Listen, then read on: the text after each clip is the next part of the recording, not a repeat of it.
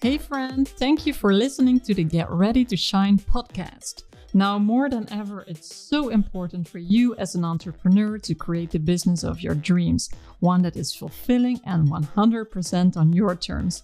In this podcast, I share loads of inspiration so you can start running your business authentically, effortless, and full of confidence. Are you ready and committed to making a difference in other people's lives? If yes, tell me, how can I help? Hi, hi, beautiful people. It's Monday, and I'm extremely happy because today is the launch of my story selling program, the first one. And until Friday, you get a very special discount. Ooh, yes, yes, yes, I'm excited. Already a few people are joining this, and um, if you're interested, just hop onto my link minimalyou.com slash story selling and join us. It will be a lovely group. There will be limited spots available. So if you want to join us and start on May 31st, you kind of need to be fast. okay, a very important topic in this story selling program is actually storytelling.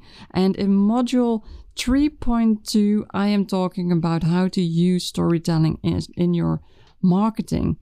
And um, today I would like to give an example of the Who Am I story. So I'm using my own story as an example, and it's the one that I actually wrote when I started Minimal You in 2018. And but first, I would like to give you a little background because when you use storytelling as your marketing tool, there are five primary types of stories to tell. And the first one is the Who Am I story. The second one is the Why Am I Here story. The third one is the visionary. The fourth one is an educational story. And the fifth one is I Know What You're Thinking. That's a branding story. Often people use storytelling unconsciously, and it really can serve a significant purpose. So, I'm taking you with me back to 2010 when I went to Suriname. So, I'm going to tell you a story today and think about it as the Who Am I story. Okay. It all started during my trip to Suriname in February 2010. I was studying for my bachelor in edu- education to become a primary school teacher. I went with my fellow students to South America for three weeks to make a round trip and teach at different schools. The people in Suriname either live in Paramaribo or in the jungle. There's really no other option. This kind of gave me a cultural cultural shock because where I come from in the Netherlands, it's very crowded and we have many cities and villages everywhere. And the jungle has affected me enormously. I will tell you why. We had to take a flight from Paramaribo to the central of the country in order to get into the jungle. When I arrived on the airport, I couldn't see much we were allowed to take a small bag with only the necessary items, otherwise, it would be too heavy in the plane. I was the lucky one because I got to sit in front next to the pilot and could see Suriname from above. This was amazing. The trees looked like broccoli, and I could only see nature. No buildings, no open spaces, only trees. It was beautiful. But at the same time, I was a bit excited. Some people had told us that we had to land on grass, and if we weren't on time, we would end in the water. And don't get me wrong, I'm really a daredevil and I love excitement. But this time I was actually in an old plane and I just couldn't imagine what an airport in the nature should look like. And eventually it all went very well. And when we got out of the airplane, we were welcomed by the local people who would bring us to the boats. The airport was a wooden house. we waited for the other airplanes to arrive and then went to the river where I became very emotional. Now that I'm writing the story, I can feel again what it was like to be there. I saw three wooden boats made out of large trees with small men waiting for us to welcome us to their villages. For a moment, I felt like Pocahontas and asked, asked if I could sit in the front of the boat. If I remember correctly, it took about 40 minutes to arrive in Awaradam. I call it a tiny island in the jungle, surround, surrounded by wild waters. We all got our own wooden huts, and there was a large restaurant with local food and colorful wooden interior. And next to the island, we could swim in natural pools with snakes and alligators. And if the women were having their period, they were not allowed to enter the water. But luckily, we didn't see any dangerous animals. The other days, we went to a primary school to teach in different classes. We visited the villages, danced with the locals who were making music for us. We walked into the jungle and I drank water from a tree. And for the first time in my life, I re- really felt alive. I was part of something bigger that I, than I could ever imagine. And I started thinking about my life in general. Some of the people who lived here never went to Paramaribo. They don't know what a TV is and have no clue about what's going on in the world. They live in wooden huts, provide their own food, and they wash their clothes in the river. The men they go into the forest during the day to make boats out of trees. There is nature, food, music, fun, and the people all have huge smiles on their faces. I really could feel their genuine happiness and satisfaction. The days passed, and while being in this beautiful country, I started worrying about going back to the Netherlands. To life with a clock, money, appointments, expectations, stress, hard work, and my addiction to the smartphone. I just couldn't understand why we live like that. It made me kind of sad knowing that people with less are so much happier and that we are stressing so much. This was a moment that I wanted to change things drastically. The first thing that I decided was to not watch or read any more news. This allowed me to avoid being dragged into the negativity in the world every day. I knew better. The world is a beautiful place, and I want to experience this with my own eyes. As crazy as it sounds, when I came back to the Netherlands, my life soon went on again. I got back, to, back into the Western spiral of routines and hard work.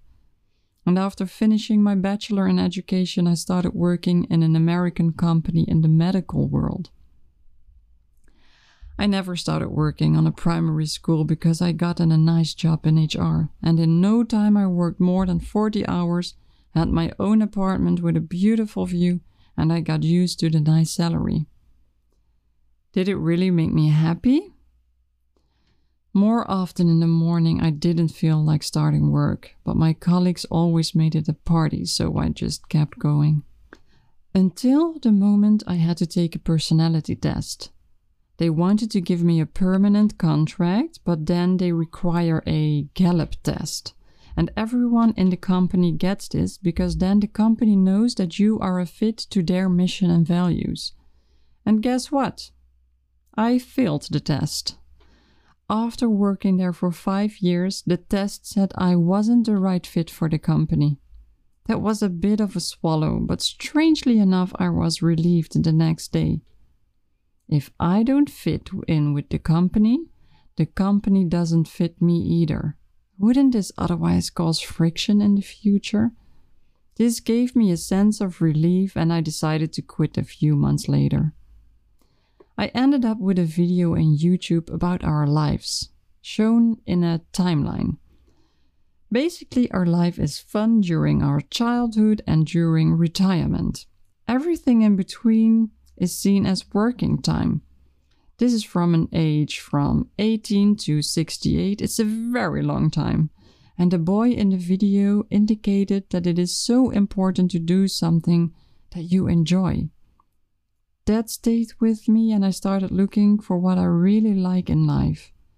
The problem has always been that I seem to like everything. That has advantages, but it is always confusing for me. I have no focus and I can be found everywhere but also nowhere. Deep down, I knew that I wanted to start for myself, starting a company where I, where I could help others and where I could improve the world. Traveling is my greatest passion. I love cultures, and I believe that we stress too much in the Western world. Suriname came up there again, and I decided to make a blog. Since I knew that one day I would like to live abroad and travel the world, I decided to make the blog in English. I started looking for words related to positivity and ended up with giddy laughter. On my blog, I wanted to write about other cultures. How do they find their happiness? What habits and routines do they have? How is it possible that people from other countries are sick less often than we are? I made a website and started my blog with full courage. After a while, I noticed that my spirits fell because the stories did not spread. I didn't really have the knowledge or I wasn't dedicated enough to improve this blog, so I decided to quit. And in between, the documentary Minimalism was released on Netflix. I watched this one right away because it really interested me. And while watching the documentary, I realized that I was already living quite minimalistic. I am an expert at giving things away that do not add value. I do not just buy things like crazy that end up somewhere in a corner. I do appreciate empty spaces. I really like quality time with loved ones, and I know that making good money in a job that I don't like can make me very unhappy. I have to do something with this. I felt it throughout my body. People can learn so much from this and, above all, benefit from it. A few months later, I was sitting in a cafe with a friend and she asked me for advice. She said that she was always so happy to talk to me and that I gave good advice that she could really use. I told her about minimalism and the idea that I wanted to do something with it. She immediately confirmed to me that it suited me very well. A month later, I came up with the name Minimal You and I quit the job I had at that moment. Eight years after my Suriname trip, I finally started my business in April, and it is a, a dream come true story ever since. I followed my heart. Did you know that storytelling always has been a prim- primary method of communication in our lives. We have been listening to stories for over 40,000 years. And you might wonder why do stories stick to our memories so well? That's because we are just wired that way. We are very good at storing, indexing, and retrieving information in the form of stories. And on the opposite, Research shows that our brains are not wired to understand logic or retain facts for a very long time. Our brains are wired to understand and retain stories. a story is a journey that moves the reader or listener. It makes them feel different. The result may be action, and that's why using stories as your marketing tool is so extremely powerful. And I called the online program story selling because this is the act of selling your product or service through telling a story. It will help you capture the attention of your customer. It builds trust. It can motivate your customer to take action. You can create context around numbers and data to make them more interesting and relevant and you can transform beliefs and change behaviors.